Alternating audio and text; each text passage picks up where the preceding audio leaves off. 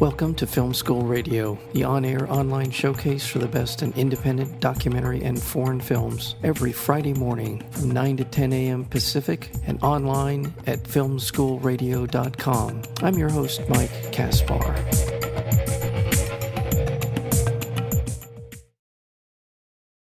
A devoted mother and her troubled son struggle through disappointment and a broken heart to unearth their dreams. Along the way, they rediscover who they are and begin to reclaim their place in the world through music.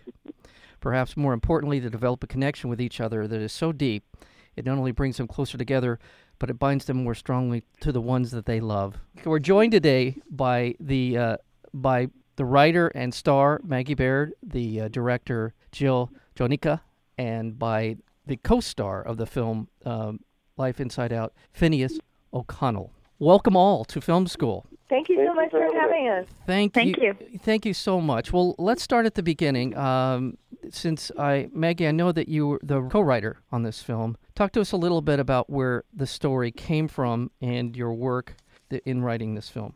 Well, I started a group of moms to go out and sing in open mic nights, and we and Lori was among us, and we would go out to clubs and together to kind of assure that we didn't back out or chicken out. And then my son Phineas, who plays Shane in the movie, started playing music on his own and writing amazing songs and went to an open mic night or two with us. And he was about 13 at the time.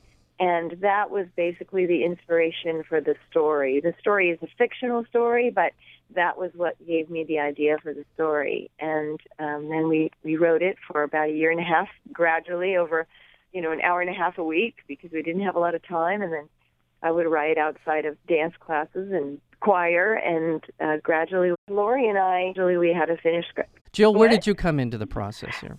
Um, well, Maggie and I have been friends for years since our oldest kids were babies.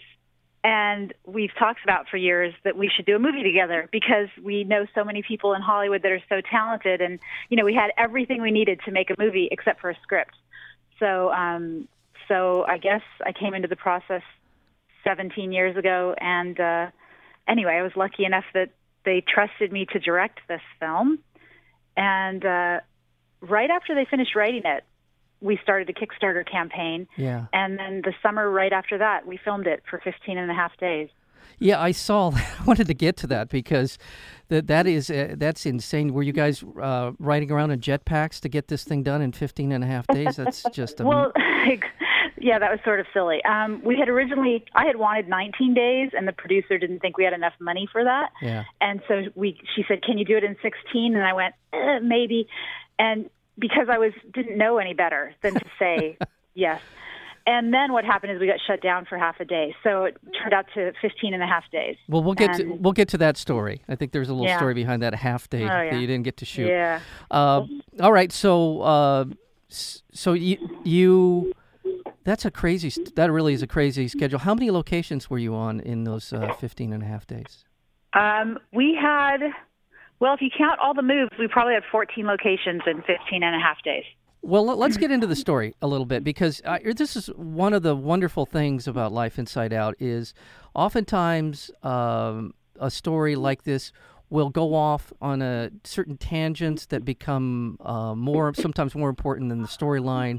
This is not the case with this film. It's a very well paced, and the story itself is very uh, scalable. It's very you feel like you know these people, and you you feel like you've really gotten getting to know them as uh, in the in their relationships and such. Um, that and that's all in the writing. Maggie, I want to ask you about that kind of the de- character development, the writing. Um, uh, these people, you obviously knew these people very well. Tell me a little bit about your process in writing the story, and tell us a little more about the storyline itself. Well, in the story, Laura is the main character. Laura and Shane are the two main characters. And Laura is a, a middle-aged mom who's got two older teenage boys who are living at home still. Uh, one of the things about the story is I think we really did try to encompass a, a lot of relatable things of our time. So she's got two older sons who are in community college, living at home, and and her youngest son doesn't really fit into the family dynamic of the father and the sons who are sort of sporty and fishermen and kind of classic all American, and he's not fitting in, and she's pretty feeling pretty lost. Her their son's older and her sulky younger son. She really doesn't know what she's doing. She's recently lost her job because her father's her her mother, her late mother's ice cream business has folded, and mm-hmm. she's she's kind of lost. And in so being, she unearths her old guitar that she played when she was a teenager and gave had given up when her mother died, and is about to give it away into a you know a donation box, but then fate intervenes and she can't fit it in, so she right. She re- retakes up her music and. When she takes up music, it, it not only changes her life, but Shane sees it and goes along and, and finds out that he's got these musical gifts of his own. So, but in the story, we we really were trying to tell a very very real story and yeah. and kind of making a point with all the characters that not everyone, not every character. It would have been a little pat if every character, the son, the older sons, etc. But that most of the characters also have some unfulfilled dreams and some regrets and some wishes, and, and we were trying to make a point that you know everyone is out there trying to to make their way and and figure out who they really are authentically and and do the things that they were they were born to do or or that they have inside them. So we did really strive to look at every character individually and figure out what their arc in the in the whole story was and how they were all changed by this one little change of the mom of Laura by taking this one little step. She, she, there's all these ripples in the whole family where they all find new elements or get to say things they've never said before. I want to bring Phineas into our conversation um, and ask you, Maggie, as well. At at what point did you uh, decide to ask bringing uh, bring Phineas into this pro- uh, process or into this project? Uh, and well, Phineas, did he did, did your mom approach you about it, or was it something that sort of grew out of uh, uh, your interest in in in in being in a part of uh, Life Inside Out? You know, our whole family is really a, a family of performers, and kind of it's like you know some families you know play sports together, and you know our family's really done music and acting together. That's kind of our thing. Um, so it's always been a very sort of uh, performing household. We've all done like shows and talent shows, and you know, from a super young age, I was like going to watch my mom at the Groundlings and stuff. So, you know, she's a professional actor. That's what she does. And when I was like 11, I I signed on to the youth division of her agency to you know just start doing auditions and mm-hmm. you know I didn't get any huge roles but I just started going on auditions um and when I was about 12 my mom told me that she had started writing this script and it was about a mom and a son and uh and it was kind of, you know, a weird sort of kaleidoscopically refracted version of our lives um, in a lot of ways. Mm-hmm.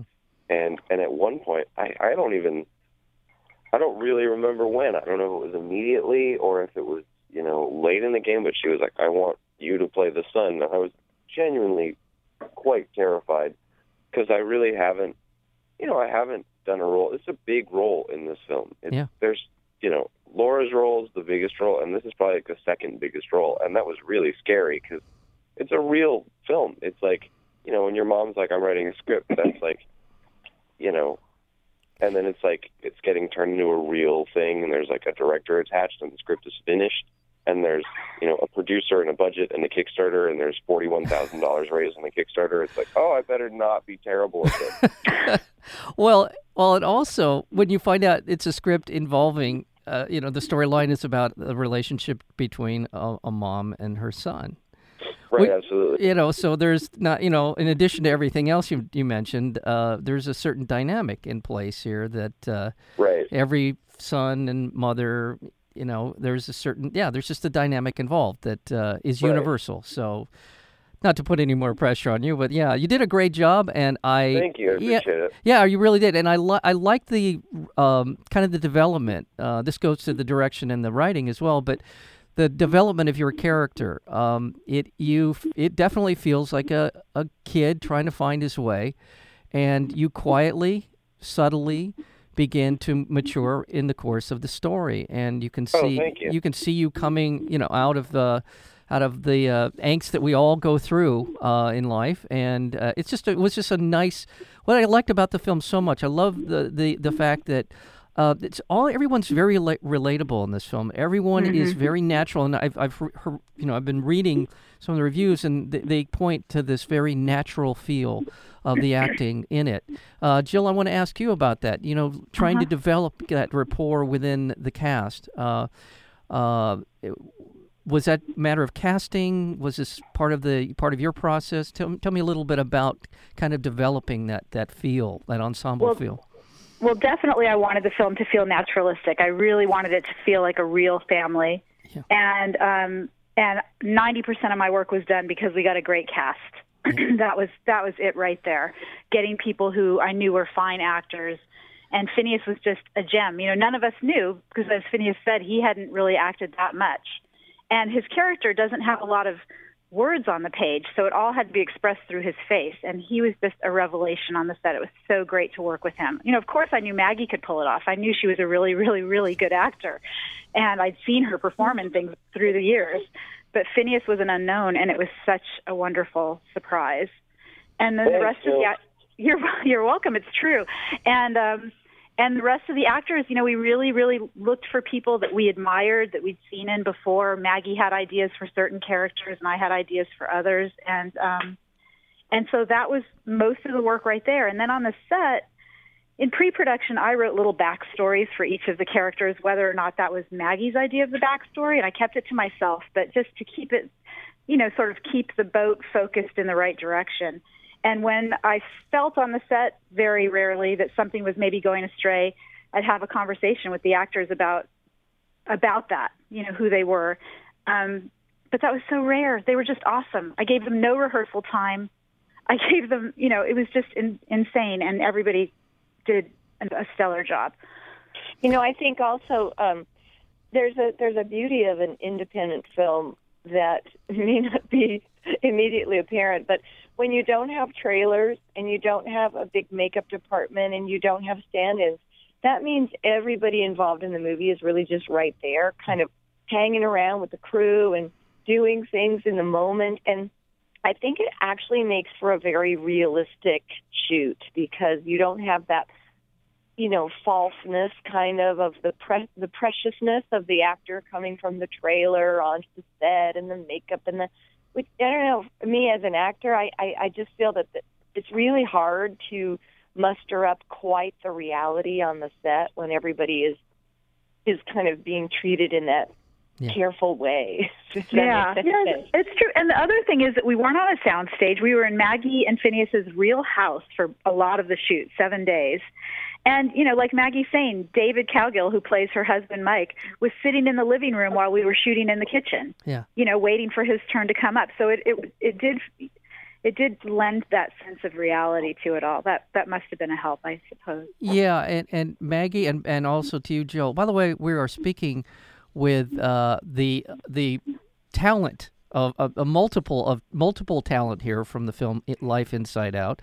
Uh, Maggie Baird is the writer and co and star of the film, uh, along with her her son uh, Phineas O'Connell, who plays the part of Shane, and Jill D'Agnenica, the director, we're here with the the talent, very talented uh, group of people from this film, Life Inside Out. Uh, this is the thing. I w- I'm going to thank you for bringing up uh, David Cowgill because his character in particular is one of those characters that I was talking about earlier, where sometimes these kind independent films can get off into exaggerating a character for some sort of dramatic effect, but it doesn't further the storyline. David's character of Mike is very much a, a, a good guy uh, who's struggling to make things work, but he wants to make sure everyone in his family is doing okay. I, I just liked his. Yeah. I liked his take. I liked the way he played it. I'm sure that had to do with the direction as well. But um, he, he, this is a, a, a, kind of role that easily could have veered into a very melodramatic, you know, back and forth, you know, love hate thing. Uh, but it didn't, and I thought he was just terrific. I really It was, enjoyed. his- yeah. It was so important to me that that that his character not be the bad guy or somehow be one dimensional. And Maggie didn't write that character one dimensional by any means. And so, Yeah. you know, the one thing I remember saying to David was, "You love all your sons. You love them, and and you love sports and fishing and hunting." And your older sons love it too, and that's how you've been able to relate to them all the years. And now this younger one, you're using that same bag of tricks with him, and it's not working. And you adore him, but it's not working, and you're frustrated because you're looking in your bag of tricks, and there's nothing there. Right. And and so, and uh, he he played it so beautifully.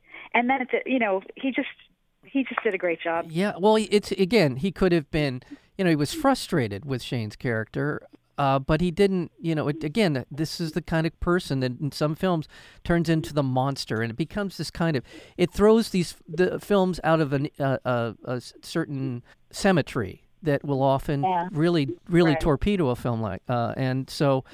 Anyway, so that's very well written, and also the the part of the father. Um, is that uh, William Dennis Hunt? That I uh, correct? Yes. Yeah. Yeah. Bill. Yeah He- terrific, terrific, and just uh, you know, the all of the uh, he was wonderful as well. Really uh, well played. Um, where did you find uh, William Dennis Hunt? Well, he's a local actor who does a lot of theater, and um, you know, I think in that particular role, we were a little stuck, and we actually just sent out emails to all of our good actor friends in LA and said, "Who knows a wonderful older actor?" And this and William, he was recommended. He worked at a Noise Within and Topanga, and and I think we cast him sight unseen. We just had such good reports, and and he agreed to do it, and we were thrilled to have him. Yeah. And I was so I was so really touched by the scene. I think we wrote it later on in the process. You wrote the scene um, between Laura and her father, where he expresses regrets. You know, he's Yeah. flawed as well. He's not. No one's perfect. You know, everybody has regrets in their life, and um, and I just I thought he he played it so touchingly. I love that scene. Well, and, Yeah, I think we, we'd actually written the scene, but it we had had a location change on that scene, and in in having to look at the location change, we were like, I'm never quite happy with this scene anyway, so let's work on it now. And um, and actually, that location change actually was great because it kind of informed a new element to the scene. So that was a, a fluky change that turned out to be a benefit. Yeah. Yeah. yeah.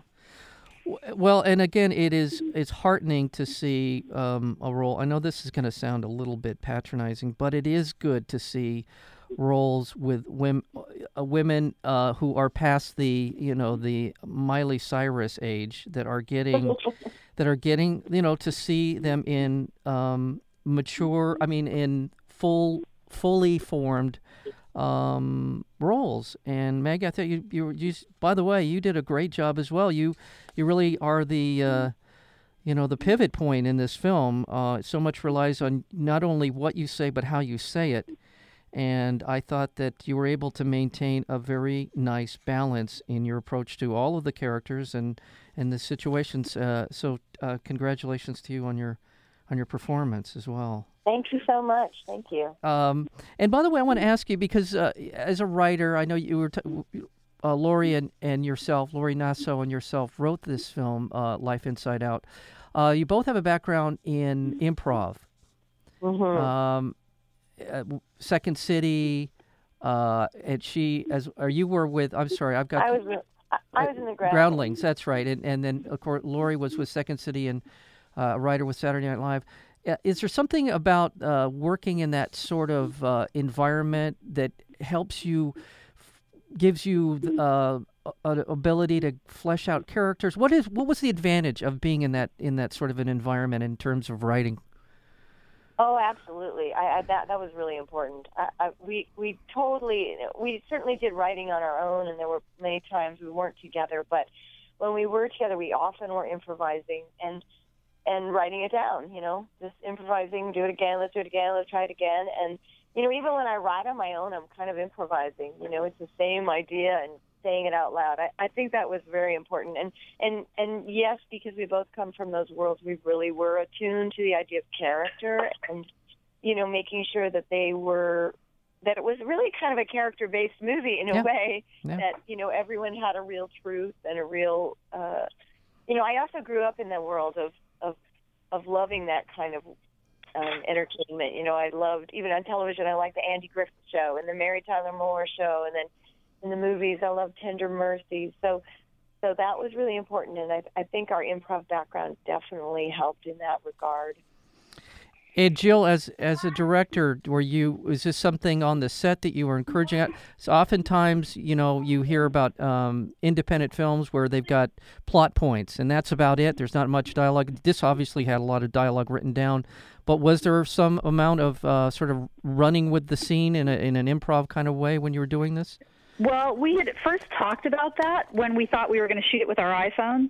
we thought we thought that you know we just lay out plot points and then shoot improv. But um, but it quickly became apparent as the budget grew to just enough to give us a nice red epic camera to shoot with, but not enough to give us time for improv. And we had a single camera. Mm-hmm.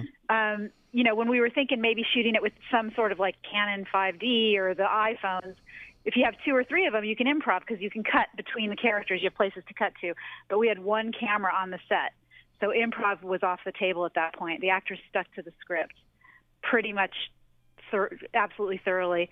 And the only sort of improv that happens was there are a few times where where um, where I would ask Guido to touch something that I saw that wasn't scripted, um, that was silent, just to give me some moments in the film that were silent. Um, but no, the actors were they had to stick to their words, man. Well, and you kept him right on on task. It sounds like well, well, fantastic. Well, I, now um, I want to talk a little bit. But by the way, Phineas, are you still there? Yes. Hi, Phineas. How are you? I do want to say, uh, just this is completely uh, subjective uh, on my part, but I really was impressed with uh, your singing and your songwriting. I, I but I just, yeah, I have to tell you, your voice just is a very rich uh, instrument, if you will. That has a you have a really very yeah you have a very good tone to your voice. Uh, Thank you. and I know you're playing. I'm going to give a plug here. I'm going to shout out to uh, you have a, a band that you're in, and are, I assume you're playing around town. Yeah, we play as much as we can. We're a band called The Slightlies. There you go. And just out of curiosity, do we have a website for the Slightlies? Yeah, we're www.theslightlies.com, as a matter of fact. And and a lot of original material that you have out. I mean, Yeah, we do only original material, and we have a bunch of stuff for free online. And we're uh, currently in the process of making like a a real, actual, uh, you know, in studio EP right now with a producer we love. So that's really exciting. well, this is going to lead me into my next uh, what I want to talk about. But uh, has some of the attention that the film has received been helping you in terms of your musical career? Is that beginning to to to, to push it along? It seems to be. I mean, you know, it's the really cool thing to me about this film is that it's very kind of grassroots in every respect. So right now, just kind of building the audiences, and you know, we try to go to every Q and A we possibly can at the movie theater and Yeah. stuff. And Yeah. a couple times, I've been in in a stall in the restroom and heard people say like, "I got to check out that band in that film," and that's like the most exciting thing in the world to me. I want to scream, but then I realize I'm in a restroom, and that would be weird. Um, yeah, so it's been really great, and uh, yeah, we on opening night of the film, we like we took the whole audience across the street to a Mexican restaurant called El Portal in Pasadena, Yeah. and and just played like an acoustic show, and it was one of the most fun shows we've ever played. It was Oh. really great. So that's the Slightlies, and you go to uh, uh, slightlies.com. Is that did I hear that correctly? Yes. Okay. Yes, sir. Facebook. Yeah, Fantastic. And Facebook and Twitter and whatever. Yeah, we have everything. Okay, well, that leads me to this last part. uh, Really, the, the part of the, which is so heartening to see. Apparently, this the the film is one of these films that's getting a great word of mouth. It's gotten some fantastic critical acclaim as well, but it's the word of mouth that seems to be sustaining the film, and I'm, that's one of the reasons why I'm happy to be able to talk to you today about it. Uh, that's got to feel great uh, for you, Jill, and for Maggie. J- Jill, I It's mean, awesome. yeah. So what has the reaction been? What are the people? Obviously, you're doing Q and A's. People are. What are they saying to you when when they say uh, when they talk about the film? so many people say that's my life that's me and who me is is interesting because sometimes it's a woman saying that's me and sometimes it's a guy saying that was me when i was a kid that's me with my son. So everybody finds one character to relate to and really hold on to as they watch that movie. And you know guys are leaving the theater saying i cried i cried. And uh and it's just and people are coming back. We're seeing now people that discovered the movie through you know maybe the LA Times review or the or the Laemmle website and they showed up and watched the movie and loved it so much they come back with somebody else to share it with them which is incredible so we're having a great time Well, Maggie, uh, and I I personally think it's again, it's such a relatable film, uh, and and it and it's it's it is one of these films you really root for because you do not see films like this uh, in in our cinemaplexes very often. Uh, how does that feel for you as well?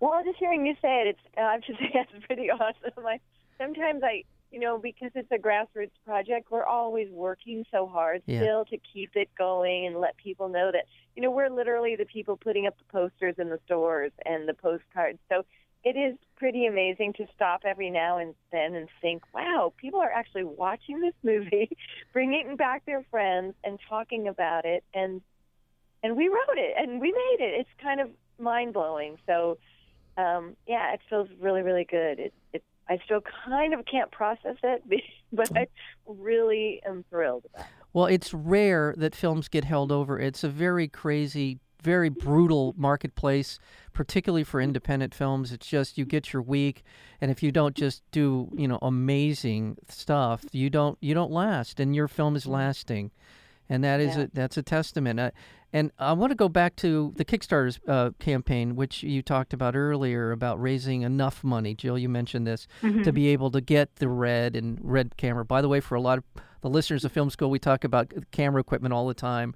Red seems to be the preferred uh, camera of choice for uh, for indies, uh, and Yeah. uh, um, it's a neat. I know it's is it great in low light, right? Is that that's always seems to be the you know the calling card for cameras, but um, Yeah. yeah, so we were shooting in this dark house with light coming in through the windows, so it has this great HDR, you know, capability where the whites won't blow out. yeah, You know, you can. So that was just awesome, and with red uh, with the prime lenses, so it was just it was a lovely setup that we had.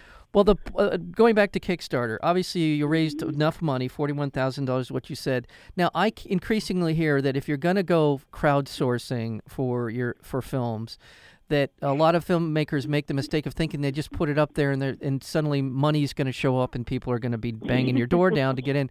But now I'm increasingly No. hearing from filmmakers you almost have to have someone full time on a Kickstarter.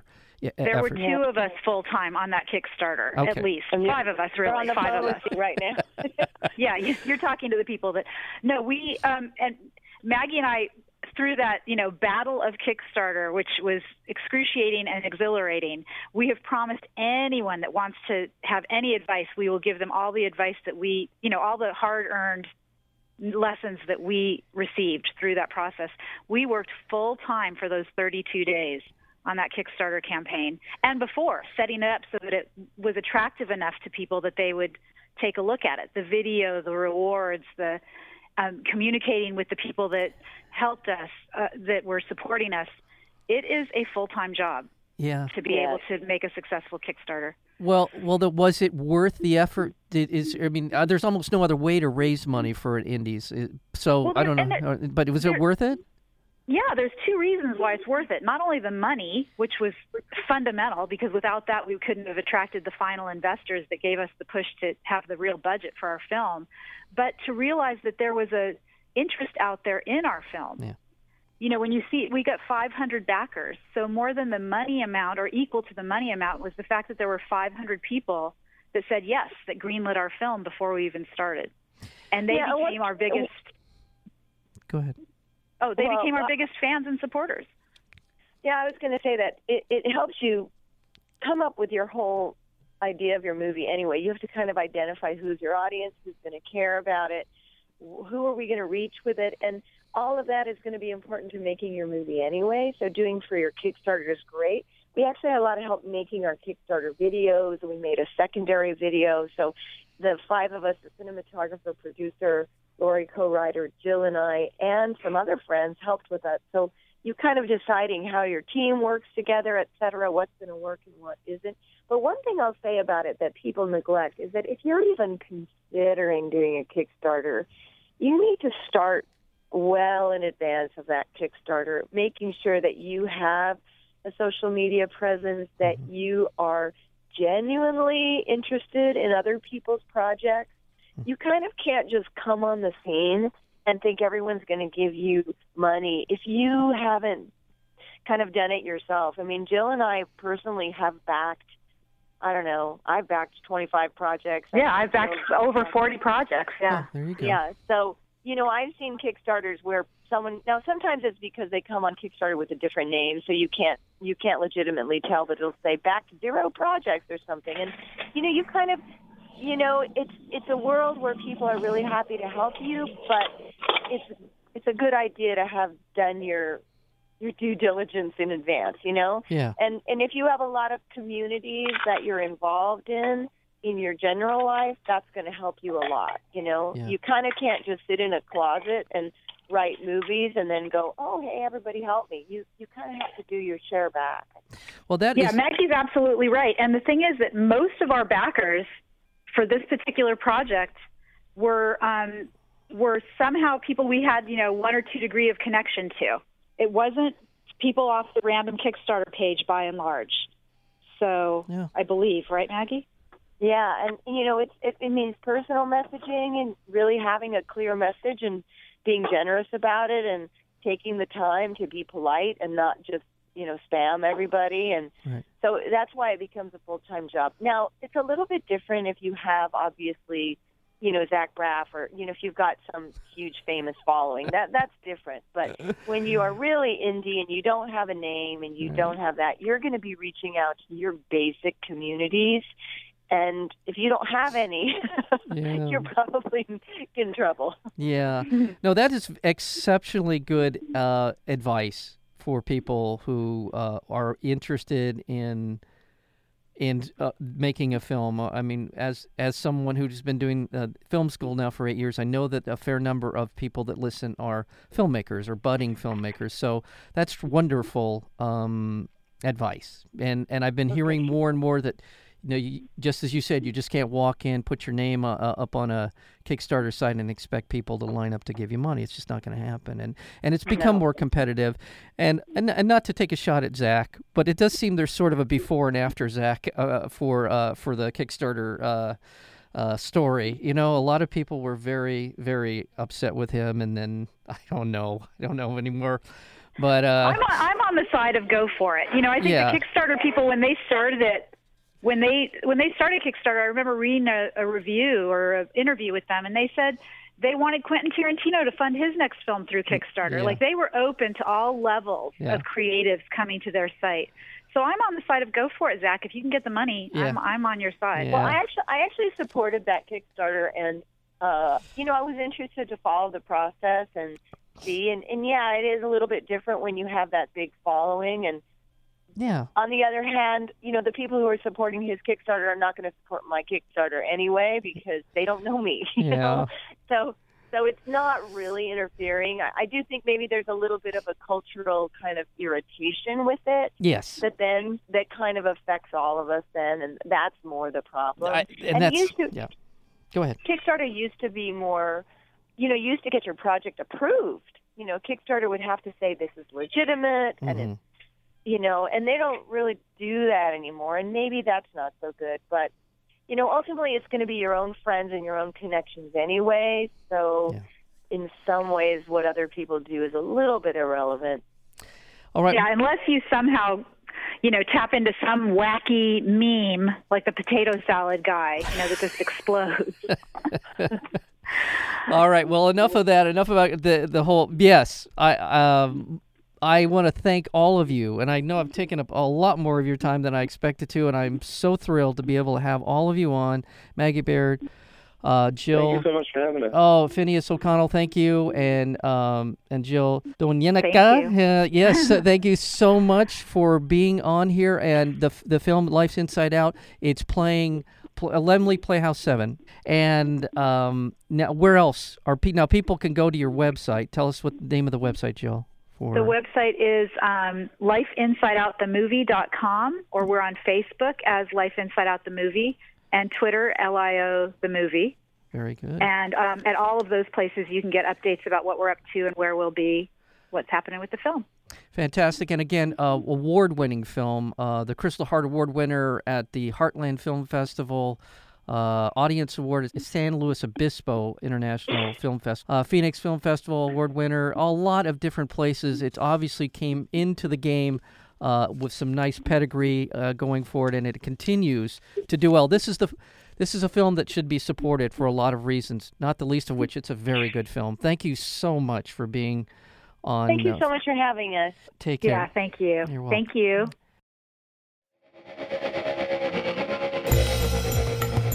You've been listening to Film School Radio, the on air online showcase for the best in independent documentary and foreign films. You can find out more about the program at filmschoolradio.com. I'm your host, Mike Caspar. Thank you for tuning in, and we'll see you next week with another edition of Film School Radio.